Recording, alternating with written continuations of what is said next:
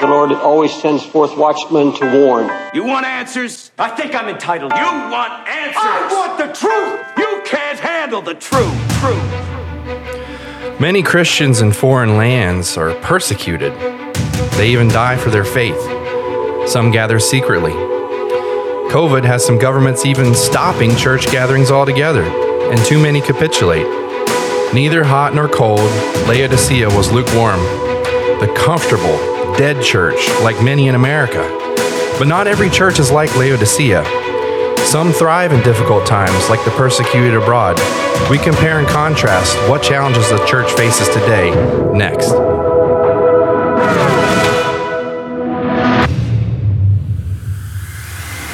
You can deny all the things I've seen, all the things I've discovered, not for much longer.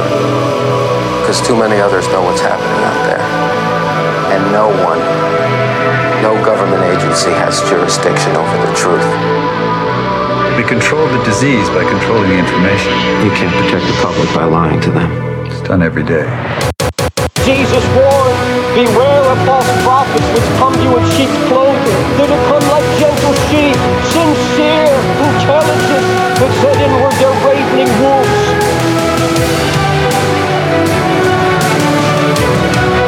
The world turned upside down. Yes, we're here again with another episode of the World Turned Upside Down podcast, looking at how so many things are happening these days that point us toward the return of Jesus sometime soon. We don't know when, nobody knows when. Uh, eh, quite frankly, I think many of us would be happy if that were sooner than later. But in any event, um, we've got a, a great podcast lined up for you today. I have a special guest who will be joining me later. But I want to talk about, and I talked a little bit about it in the opening monologue. You know, many Christians across the world are being persecuted for their faith. Many are even dying for that faith. You look at things that are happening in China, and China being a communist government does not take well to Christianity. If you have a Bible, you could be in some serious trouble. If you're gathering with other believers, you could also be in serious trouble. Other places, like in the Middle East, where Bibles again are outlawed, the Word of God has no place in these Islamic countries. You see people who are meeting secretly and governments don't know what's going on. And maybe they do know what's going on in some cases, but to keep the peace, they don't do anything about it. They pick and choose. All over the world, we see persecution, yet here in the United States speci- specifically, and in North America, we don't know this type of persecution. America has been a free country People have had liberty to exercise their faith how they see fit. This is what this country was founded upon, what the founding fathers intended when they wrote the Constitution, the Bill of Rights. These inalienable rights given to us by God. So we don't understand many times. We can hear about the persecution that's happening, and we sometimes see or read stories Rarely do we see things in the, the mainstream press about it, but we do have other sources that we can seek out to see what's happening in these places. And we have missionaries who are on the ground who know and report back to us what's happening. Now, the church throughout the ages has always found a way to deal with this persecution. And in fact, in many cases, most cases, the church has thrived under persecution. I'm sure thousands, if not millions, of people who were in communist Russia and other places throughout the years came to know Christ because the persecution forced them to look for something beyond themselves, to look to a God to help them. Fortunately, we have the God of the Bible who helps us and hears us and listens to the prayers of the people who cry out to him. I want to get to uh, a story that is quite disturbing. It's one of several, but this one may be one of the most disturbing. It's not in the US, but it's actually in Canada. Wonderful Canada, where the Prime Minister, Justin Trudeau, who has his own communist bent, has uh, imposed many lockdowns, and we have lockdowns here in the United States as well. And some states are fully open, other states are still locked down, like California and, and New York and different places like that. But Canada, this is one of the most egregious. Um, it's about this Grace Life Church in Parkland, Alberta, Canada. They made headlines uh, back in March when um, some armed authorities showed up at their church gathering, uh, their worship service. And uh, uh, these were actually armed guards, and you can go online and look and see that they have guns and uh, look very threatening. Um, and they're trying to shut down this church service. There's a viral video out there of the preacher, and he is telling them to get out. He's really going off on them. And uh, anyway, um, so the Alberta Health Services have physically closed Grace Life Church and actually prevented access to the building. Quote, until GLC can demonstrate the ability to comply with Alberta's Chief Medical Officer of Health restrictions. Now, that sounds bad enough on its own, but they actually built a chain link fence around the church building. Who would think that this would happen in a Western country? And it's just mind boggling to me that it could happen, but we should know that things are going to get worse as we head toward the time when Jesus will return. You've seen lockdowns in California, and there are various preachers and churches who have uh, stood up against this, these government imposed lockdowns, some of them even imposed by um, unelected bureaucrats. We have uh, had one here in Ohio who pulled the strings with our governor to uh, really lock us down, and she eventually resigned because. Uh, a lot of pressure, I think, was coming to the state. And Ohio never really fully locked down everything, and they were very, very careful about the way they addressed churches. They recommended that churches not meet or only in very small numbers. I think it was down to 10 or less at one point. But many still haven't complied. Now, this is not a, an argument about Romans 13 and how we should obey the authorities and all that. No, it's, it's not about that at all it's about looking to see what's happening and how maybe some people's eyes are being opened up to not just what's happening in the globe across the world to other believers, but when you start to feel it here in your own country, it kind of opens your eyes a little bit to the things that are happening. America is not, well, it is an island, but uh, it's its own continent, but we're not our own island we are not the end all be all. We're the last place of freedom and liberty and light in the world at this point. And we certainly hope that that would continue.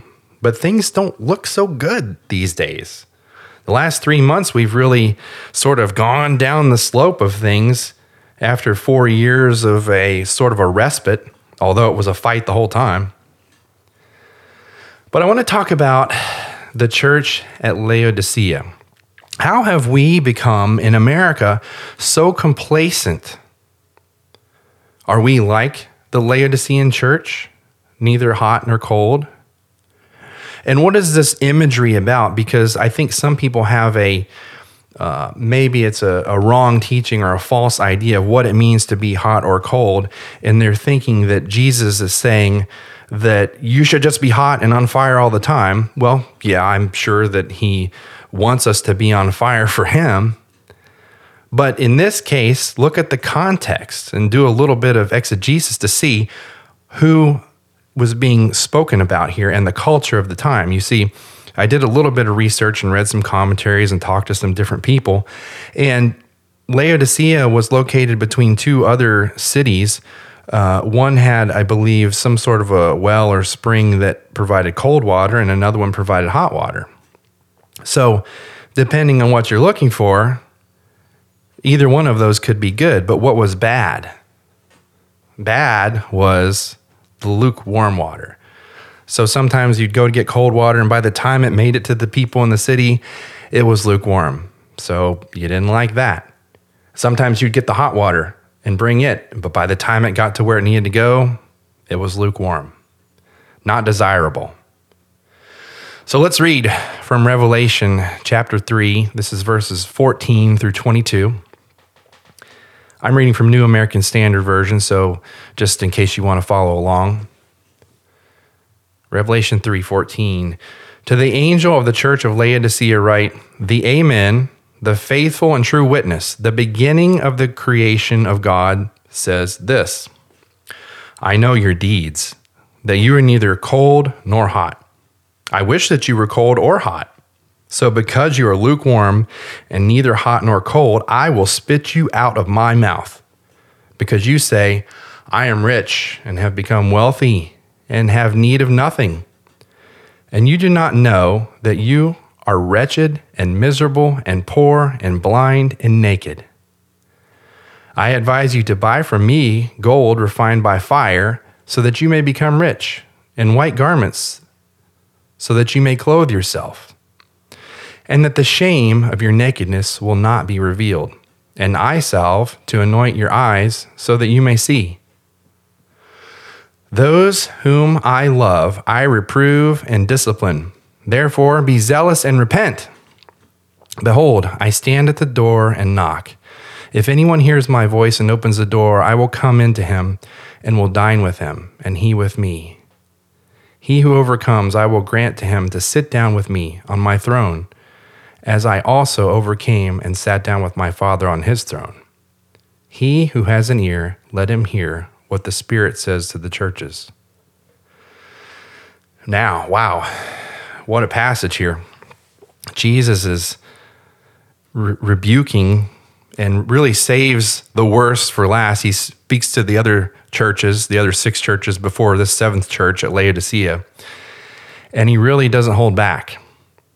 He says he wishes that they were cold or hot, not just hot so he's he's making the identifier here that lukewarm is not desirable.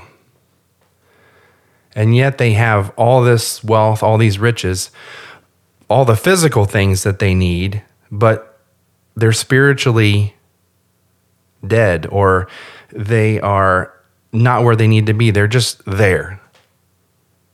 And I think a lot of churches in America, specifically, maybe the West in general, have sort of this, well, as long as we can meet again next Sunday, we're good.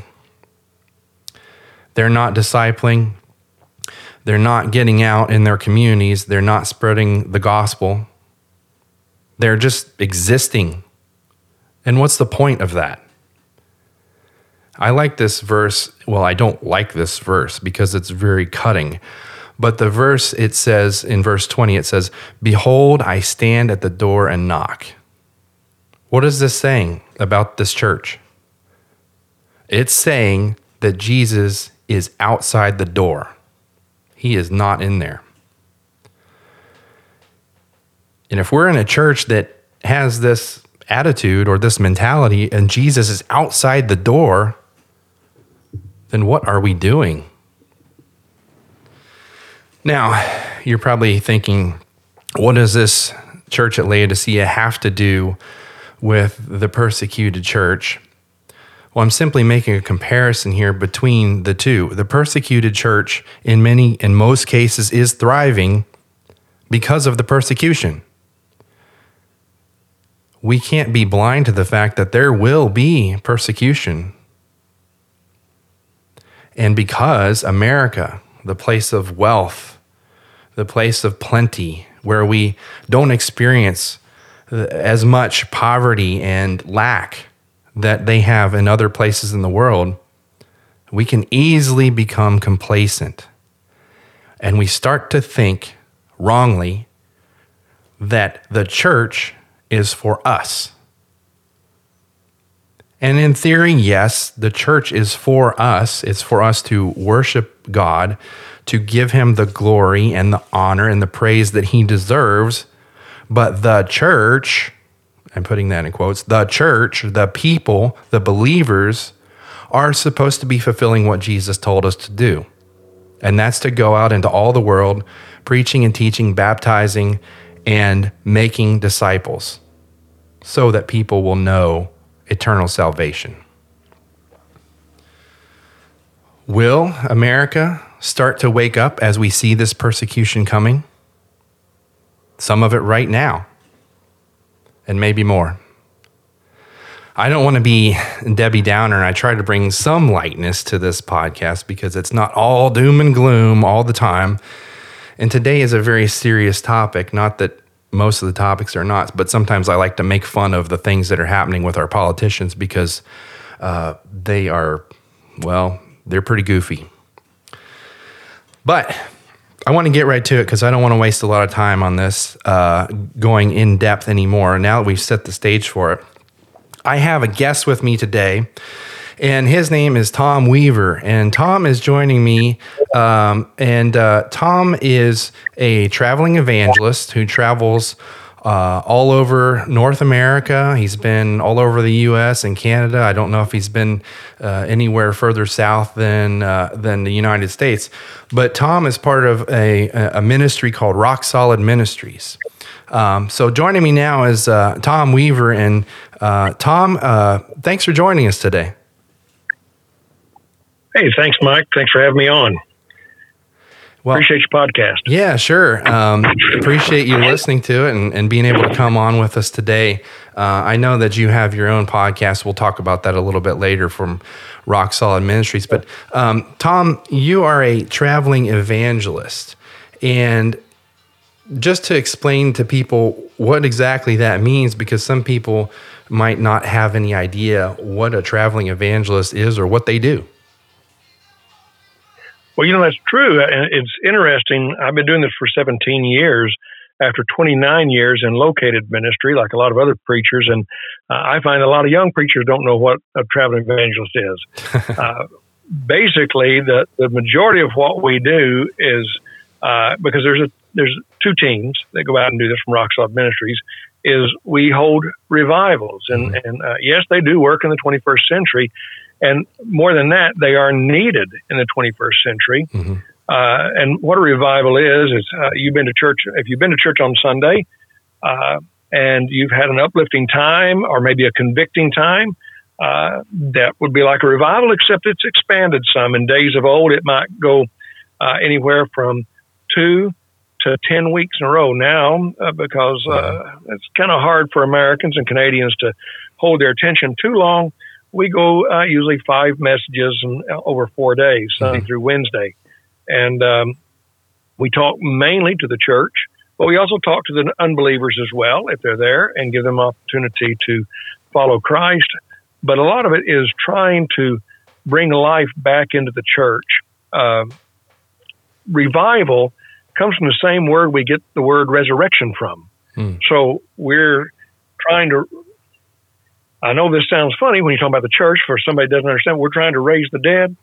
and after years of being a local evangelist and I love to win souls, mm-hmm. I, I, can honestly tell you it is harder to raise the dead than to give birth. and, uh, but we've been doing it now for 17 years, and that's what we do. We stay on the road uh, most of the year. Mm-hmm. Tom, uh, you know, uh, and a lot of people I'm sure think, oh, revival. They think of a you know big tent and you know back in the old days, and yeah, like, yeah. like you said, it's it's it's still needed, and I think we can see uh, in America that a lot of churches are struggling, and um, it's this complacency. I, I don't know what you see when you go travel around, um, but are are you noticing this level of complacency? Is this a, a problem that's pervasive in uh, North American churches? Absolutely. Uh, that that was a, a, reason for establishing this ministry, mm-hmm. uh, and the, the church has become complacent. Of course, there's always been periods of time where it was complacent and great revivals uh, came about, mm-hmm. But the church has, well, they sat back and they have said, "I'm rich. I've prospered. I need nothing." Mm. Uh, it's like the story of the of the Chinese Christian who visited many years ago in this country in the 70s or 80s, mm-hmm. and visited many of the great churches around the country. And when he was getting ready to go home, he was asked, "Well, what do you think about the American church?" And he said, "I am absolutely amazed at what the American church has been able to accomplish without the help of the Holy Spirit." Mm. Wow! And uh, I think that is that puts it in a nutshell. Is that the, the American church has said we're we're rich, we prospered, and look at what we can accomplish. And they've decided we can accomplish it on our own. And it takes me from the scripture you used over to James five, where uh, we're told, "Come now, you rich, weep and howl for the miseries that are coming upon you. Mm. Your riches have rotted your garments, have rotted and your garments are moth eaten. Your mm. gold and silver have corroded, and their corrosion will be evidence against you and will eat your flesh like fire. You have laid up treasure in the last days. Wow. Wow. That that that gets to me and says a lot of where the American church has what we have come to and we have relied so much on our programming and so little on the Holy Spirit. Mm-hmm. Uh, many times when churches go to hire a minister now, they have a, a, a long, drawn out form. You fill it out, and it's very corporate. Mm-hmm. But there's no question about uh, about biblical knowledge or does this man walk by the Holy Spirit? Mm-hmm. And I, I think that's a problem. Is that a lot of times we're even hiring people who aren't walking by the Holy Spirit to lead people who aren't walking by the Holy Spirit which is why the church need, has died so much, or so much of the church has died. Not everybody, not mm-hmm. the whole church, but there is a need for resurrection or revival, mm-hmm. and not. I say though, you can do it in a tent if you want to, but um, it, when we talk about revival, we're not talking about the old evangelistic meetings mm-hmm. uh, because it was the only show in town. People came out and they didn't have anything else to do. Uh, now there's much else to do, mm-hmm. and we're going to speak to the church mostly mm-hmm. to say, get back on track and start winning souls to Christ and live the life that you say. Mm-hmm. Uh, I, I, mean, you know who you belong to. Mm-hmm. Now live like it. Quit living like an orphan if you say you're a child of the king, in other words. Mm. Yeah. Uh, I don't want to get too far ahead of myself before um, asking you a couple other questions, but um, can you give us a little bit of background? You said you were in located ministry before. Like, tell our listeners where you're from and uh, and just a little bit of background and your uh, how you became an evangelist. Sure. Well, first a located preacher and then an evangelist.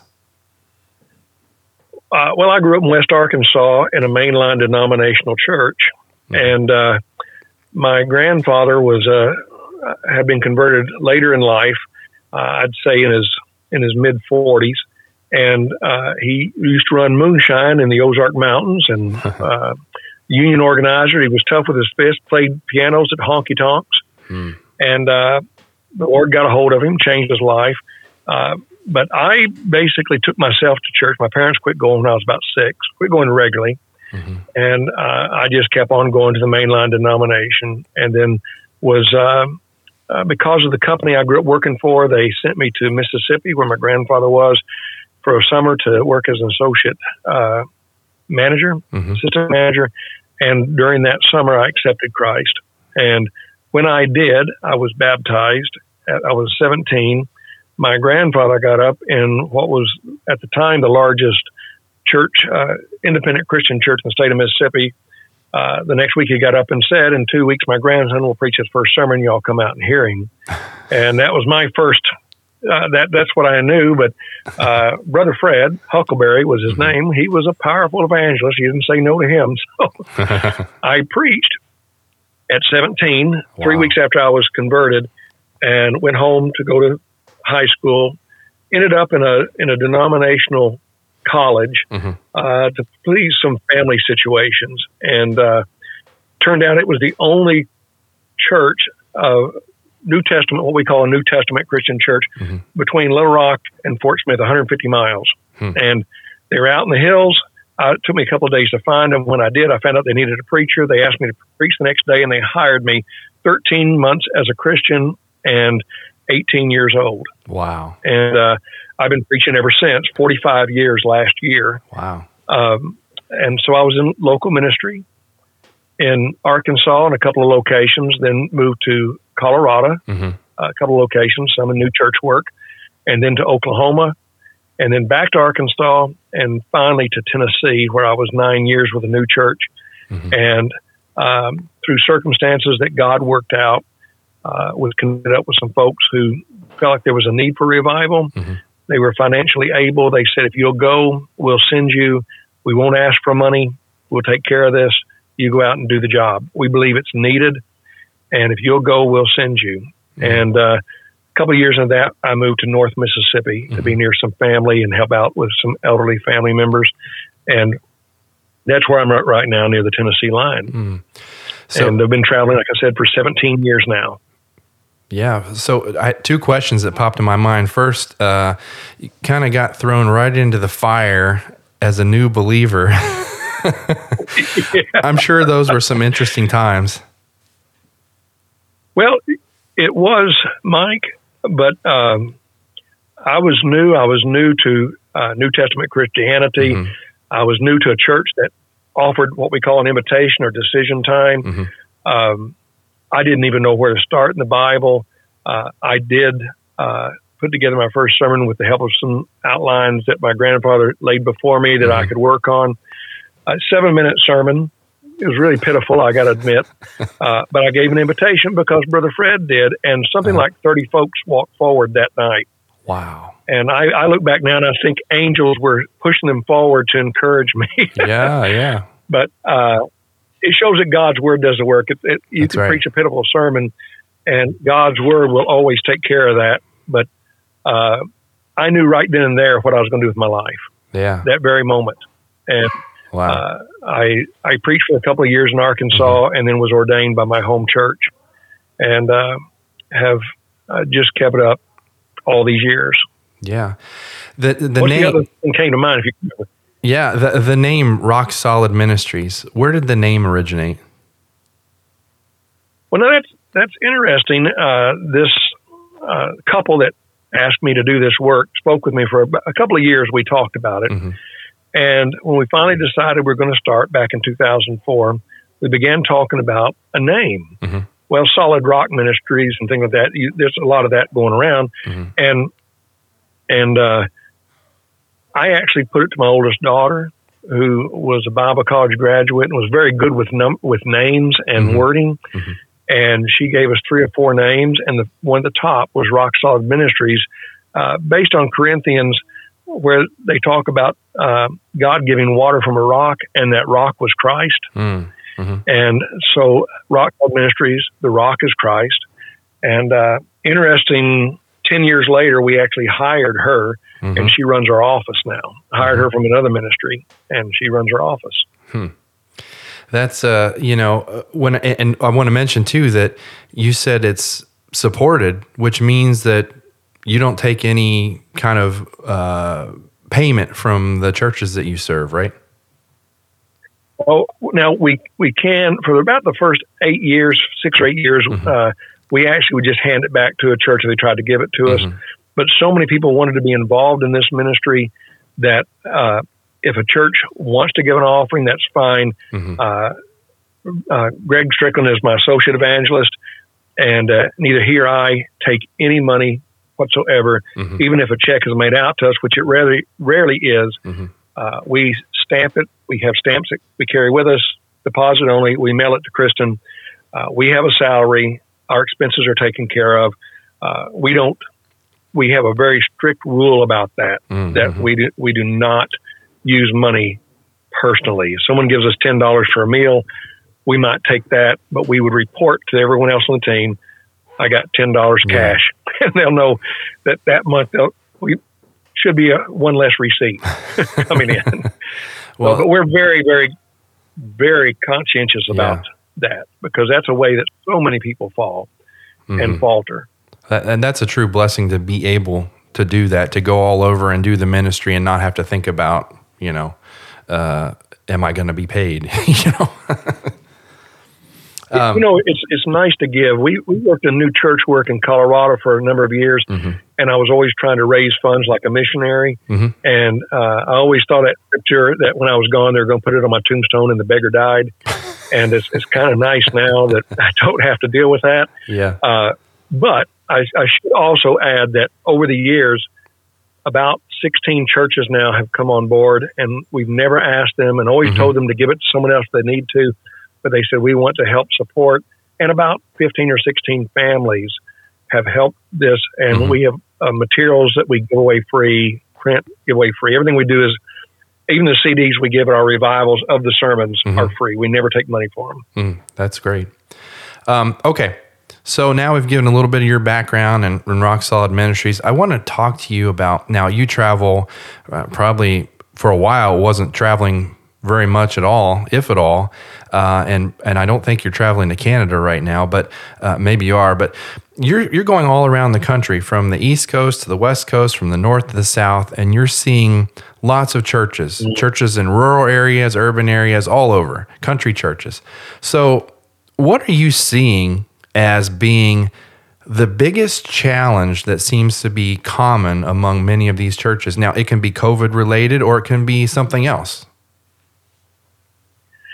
All right. Well, let me let me do say this that that last year we had about uh, I don't know seven or eight revivals in Canada. All, of course, were canceled, Mm-hmm. uh, and other churches in this country took those. We only had one this year, and in the fall, and they've gone ahead and canceled so that we can book someone else Mhm. because they said at this point we can't even leave our province, Mm. and tomorrow they may say we can, but certainly someone come from the from the U.S. Yeah. Uh, they're very usually pretty, fairly suspicious of people preaching the Bible anyway at the border. Hmm. Uh, so that's been canceled again. I'm sorry to say that because we love the people in Canada. Mhm. Um, I'm going to say uh, it, it's interesting because you mentioned I have a podcast and I interview a lot of preachers, missionaries, and Mhm. Christian musicians. And I, if I have time, I ask them, "What do you see as the greatest challenge ahead of us?" And I keep waiting for someone to say, "Well, it, it's going to be dealing with the government." One thing, no one has said that yet. They have so many different, from different perspectives, the Yeah. challenges they hit. Uh, recently, Dr. Jim Spinati, uh, I interviewed, and uh, his podcast will come up soon.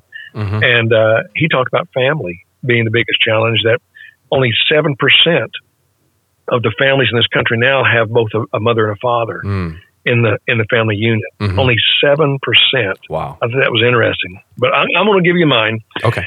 and it, it encompasses a whole lot. Mhm. Um, humanism. Mm. Humanism says the end of all being is the happiness of man. hmm Well, we start we start folks off in school. Everybody's got to have a ribbon. Everybody's Mhm. a participation ribbon. Uh, nobody can lose. Everybody's got to have a smile on their face. Everybody's got to be happy. hmm Uh, you know, sometimes you need to learn, and I, I don't mean this in a in a violent way, but sometimes as a kid, you got to learn.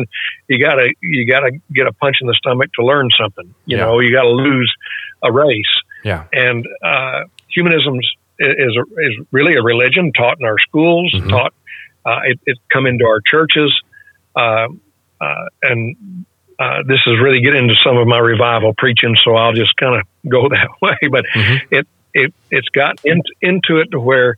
Uh, uh, used to be, it was well. I want this certain color of carpet, or I want this, you know, Mhm. I, I want that color of paint. Uh, then it was, if you don't sing the songs that I like, uh, then I'm not going to come. Uh, Mhm. and then a lot of the songs, uh, they we, we need to think about the words that we're singing. A lot of them are very much Yes. I, I, I, I, I, Very much. and and it's not. Uh, a lot of the new choruses are, are right out of scripture. They're very fine choruses. So I'm Mhm. not I'm not putting down contemporary Christian uh, because you, you take a look at uh, here's an old song. I'm satisfied with just a cottage below, a little silver and a little gold. But in that mansion with the ransom of shine, I want a gold one that's silver lined. Well, that, that sounds a little humanistic. I, Uh-huh. what I want, and, and I love that song, listeners. Don't get mad at me. Don't send me letters, okay? Uh, it, it's, it's one old song, but uh, Christianity says the end of all being is the glory of God Mm-hmm. and we've got we've got to change our way of thinking as a church. And happiness of man, well, I'm, I've been saying this a lot lately. People started going to church because they found out they were going to die, and they were they were frightened. Mhm. Now they're not going to church because they're afraid they're going to die. Hmm. Well, uh, I think the biggest problem is we're looking out for number one, and number one isn't Jesus. Number one is us. Mm-hmm. And uh, so often that's the case in the church, uh, in in in leadership. Uh, I'm not saying that's all across. There are many fine Christians who are walking daily with the Holy Spirit in their lives. They're reading the Word of God and they're growing, and we meet so many of them. As my wife says, we're going to so, know so many more people in heaven than a lot of folks because Mhm. we get to travel. Mm-hmm. But our country is so different, Mike Mm-hmm. from the Northeast, Pennsylvania, Pittsburgh, and, and then you go down to Florida and then down to, to Texas, small towns uh, where there's old uh, old mining towns, Mm-hmm. and you go to California or to Arizona, the desert, and uh, very different.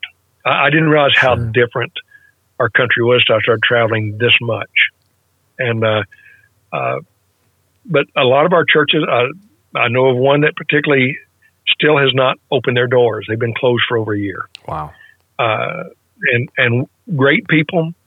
Uh, but when we talk about persecuted church in this particular state, uh, been a lot of uh, a lot of threats. Mm-hmm. Um, I don't want to name the church because I don't want to cause them problems. But even in their small community, they have received higher bills. And when the preacher went to talk to the city about, it, they said, "Well, you're you're a church. You, you, there's special taxes for you." Now, where did that come from, Mike? Right. Right. That's in the United States of America. Hmm. And and uh, uh, the if we can close the church, if we can't close them one way, we'll use the Alberta Health Services, Mm-hmm. uh, and we'll bring in the Royal Canadian Mounted Police, and they'll they'll come in uh, in in unmarked cars and marked cars and close you down, put a fence up, and we're not that far away from. In fact, I don't think we're. I I don't. I think it's happening here. Mm-hmm. Uh, I think it is. Uh, we're just not hearing about it as much right now. Uh, so, uh, biggest challenge within the church is deal with the humanism. Mm. Quit thinking about yourself and put Jesus first. Put the lost people, put the body of Christ out there. And uh, we need the world needs to see in us, Mike. They need to see a resurrected people Mm-hmm. living new resurrected lives. That's that's what we need. Is we need revival. We need resurrection. I know that sounds like an evangelist. I'm sorry, but that's you know that's that's, that's what I am, brother. Yeah, well, I'm, I mean, you know, immediately I think of the verse that uh, I think it's in Corinthians where it says that uh, those in Christ are a new creation. Why don't we act like it? We we we come in on Right. Sunday morning and act one way, but our work face, our family face, our uh, friend face is different than what we show on Sunday morning. Uh, maybe you've seen that too in different places, but it seems to be a real problem. Last statistics I heard that since COVID hit, 30% of people who are attending church every Sunday are now not attending in person or online. Wow. either one. hmm Now, if if uh, if the health department says you can't meet, what are we going to do when they come in and and really begin the persecution? Uh, ChristianPost.com uh, shared back in 2015, so this is a ways back, that Mhm. between 2005 and, and 15, 90,000 Christians were being martyred every year around the world. Now, I did some reading, and some people say that's too high. hmm But I've done some more reading, and a lot of people say no, that's too low because there's so many we don't know about. hmm Ninety thousand martyred, and we're staying home because of a virus that has less than one percent death rate. Yeah. And I'm not saying it's not serious. Sure. I've I've done a funeral for a good friend Mhm. who died of it. I know how serious it is. Personally, I know how serious it is. But you know what? So is pneumonia. So is the Right. flu. Let, let's be cautious. Let's, let, you know, let's be safe. But we don't walk away from as as the body, Mike. Right. We. I'm thankful that we have TVs and we have new communication ways like what you and I are doing today hmm uh, and and that people can watch online. But you you've heard the old story: if you take a piece of coal out of a fire and set it outside the fire, it's going to turn cold. mm Mhm. Well, I've noticed if you take a log out of a fire and you set it in front of uh, a, a YouTube channel. And and it, and there's a roaring fire, in a you know that you can watch on one of those cold nights. Mhm. And you set it in front of the TV, it's still going to turn cold Hmm. it's still going to be cold. And take people out of the fellowship and you put them in front of a TV week after week, they're going to get colder and colder and colder. Mm. That is not the assembly. Mhm. There's a reason the scriptures say, forsake not the assembly. Mhm. And there's a reason the world wants us not to assemble. right. And they're using, they're going to use every method they can to keep us from assembling. Yeah. And we have to come to the conclusion do I really believe what I say I believe or don't I? Mm. And how am I going to, how will I now live? Yeah, and, this concerns me. And you know, I'm a media guy, so I'm all into, you know, using every avenue that we can. But the idea that so many people have turned to the online version that they're like, oh, I don't really need to show up in person. Eh, But worse than that are the ones who then they can decide, well, I don't really need to watch that either, and they just go about their lives as if nothing is, you know, Or they say, I'm going to I'm going to run to the store this morning. I'll watch it later, right? and they never do. They don't. It's like putting off your daily devotional, and you, you just you, you never get back to it. I, love to tell the story. Uh, uh, three or four months ago, I was in a revival, and I I told the people uh, I was I was very sick before anybody knew what this stuff was, and I know two weeks, and it it, it was bad, and Mhm. and uh, I understand that, but I I tell people that uh, I won't approach you if if you just hold your hands up. You don't want to be approached. Don't want me near you. That I understand, and I'm going to respect that. And I think Christians need to respect people's, you know, uh, Yeah, concerns. absolutely. And I, I absolutely do.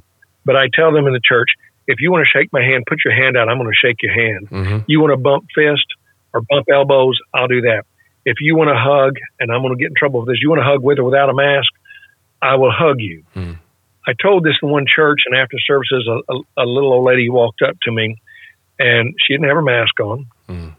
And by the way, I didn't either. I just finished preaching, and she had tears in her eyes, and she said, "Tom, I need a hug. Hmm. Nobody has touched me in months." And she was in tears, Hmm. and we just stood there and hugged.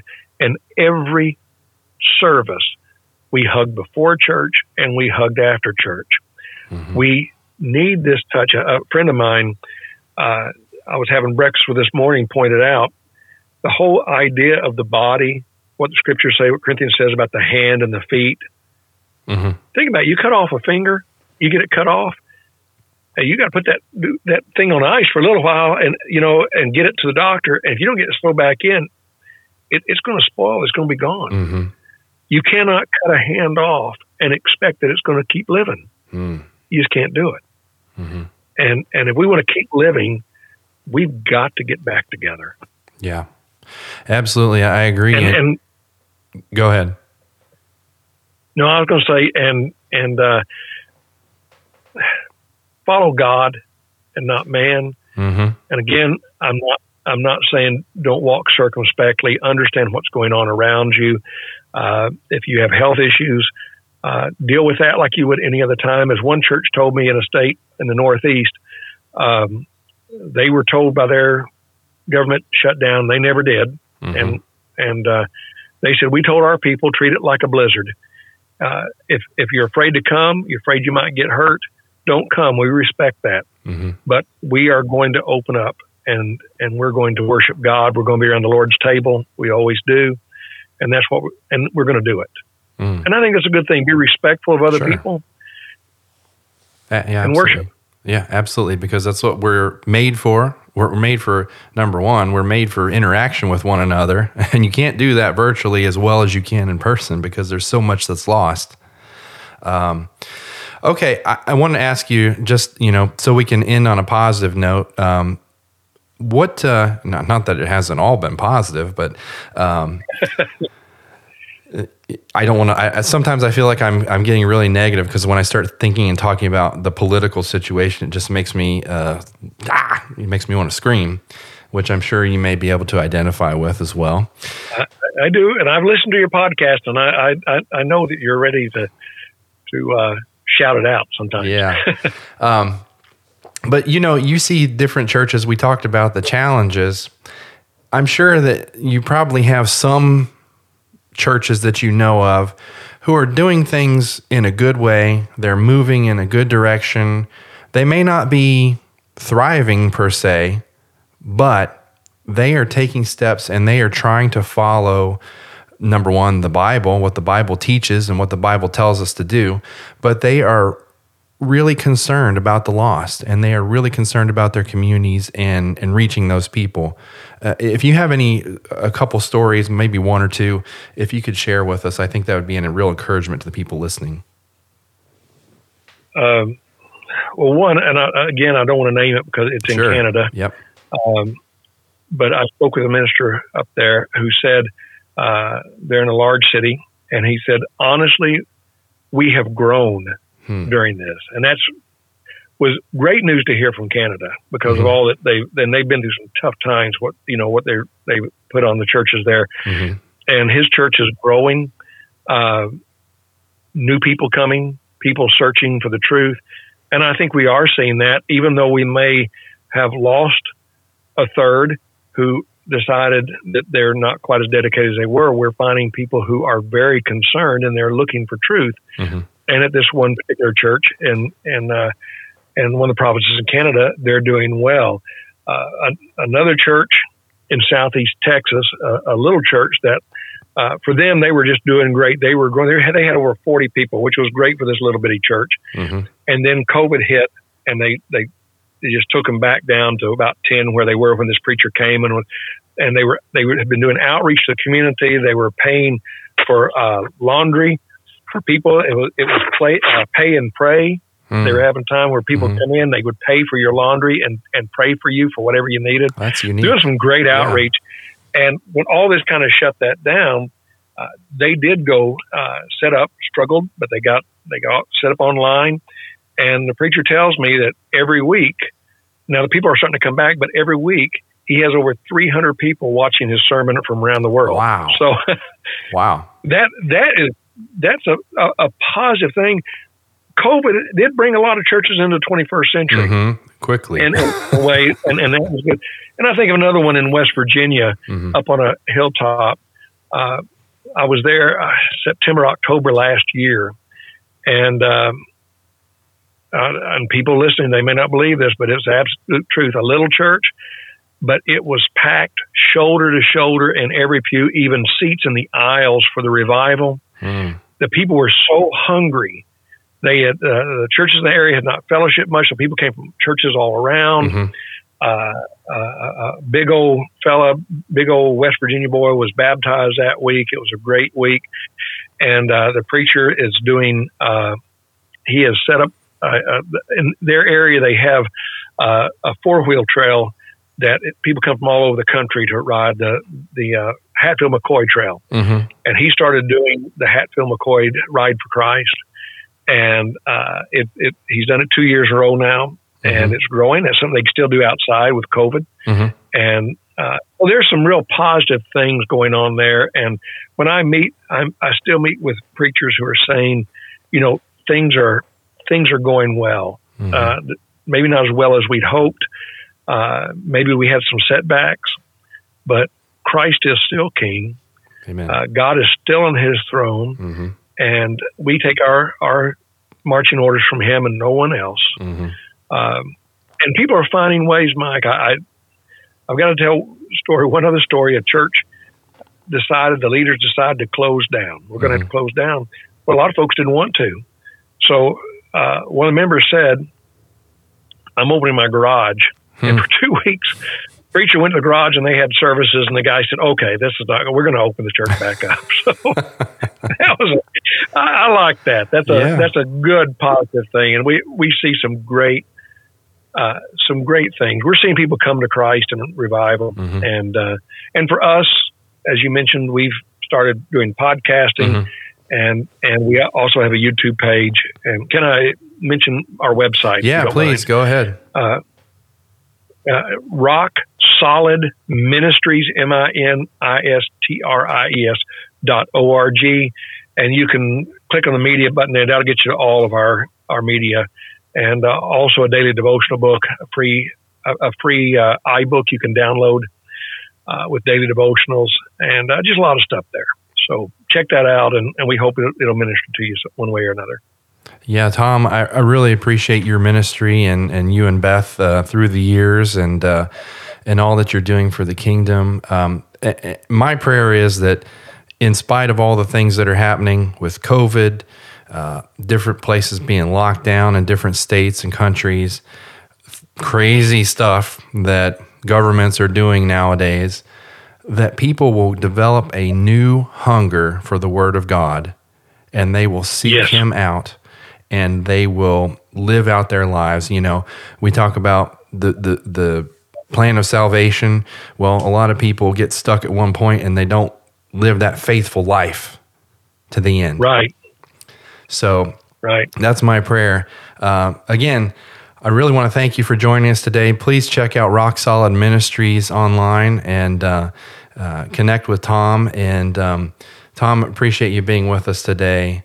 Um, Thanks for having me. Sure, Mike. It was a pleasure. sure. Um, well, um, we went a little bit long today, but that's okay because I really enjoy talking to Tom and uh, and catching up with him and hearing what he has to say. But let's not be the church at Laodicea. Let's be not lukewarm. Let's get out there. Let's do what needs to be done.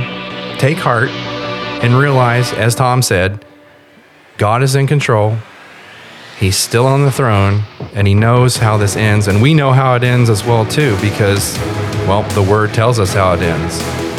Let this be an encouragement to you today, despite all the persecution and things that are happening and the stuff that's coming to our own shores, that we can always trust in Jesus, turn to him in times of trouble, and trust him to be our Savior. This is Mike Lyons for the for the uh, World Turned Upside Down podcast. Thanks for joining us, and we'll see you later.